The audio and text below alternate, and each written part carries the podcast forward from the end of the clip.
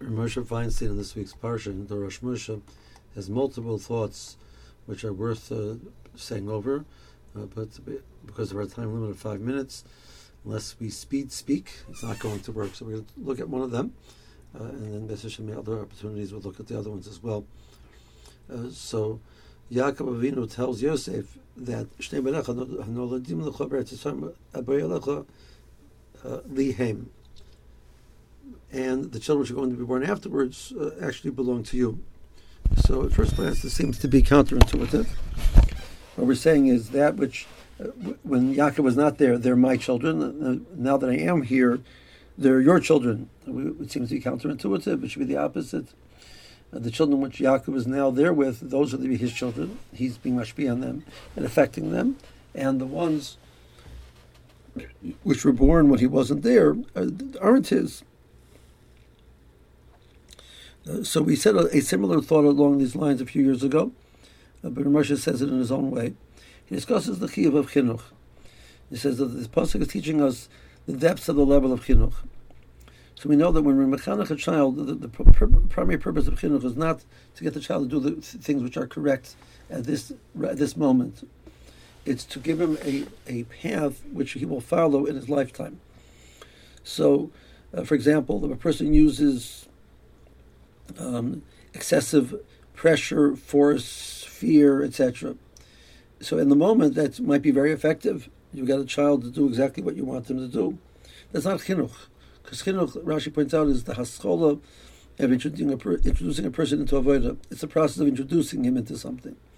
So the purpose of introducing something is that they will continue to do so uh, down the road, even after you stop training them. Uh, the child who does it under pressure and fear will not continue to do so after you stop training him, because you trained him to dislike what you what, what he's doing, just do it because he's forced to do it. As soon as he as soon as he has an opportunity to stop, he will stop. So true chinuch is giving the child the clarity, the understanding, the desire, the interest, the connection, the positive associations uh, the awareness of the importance of it to the point that they will continue to do it way beyond when you're together.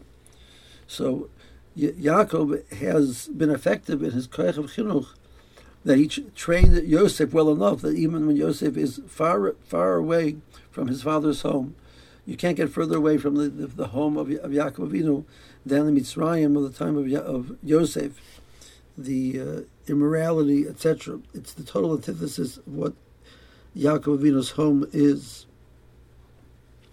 But Yaakov says, that which I you were able to be so successful is lihaim, that's mine. I did that. I trained you well. I gave you a demus yukta shalaviv, that you were able to see my countenance with you. That was your avodah, but it was my avodah as well. I trained you. I, I created that. I worked on it, and I developed you that you should be able to have that ability.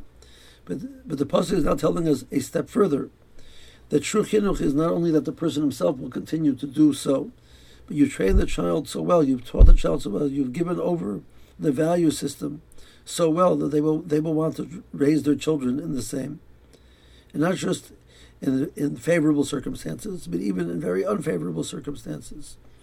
The clarity that Yaakov Avinu gives over to Yosef is so strong that Yosef can raise an, an Ephraim and a Menashe uh, to be on the on par with the shivtei Kah, even in the most terrible circumstances, the difficult circumstances of Mitzrayim.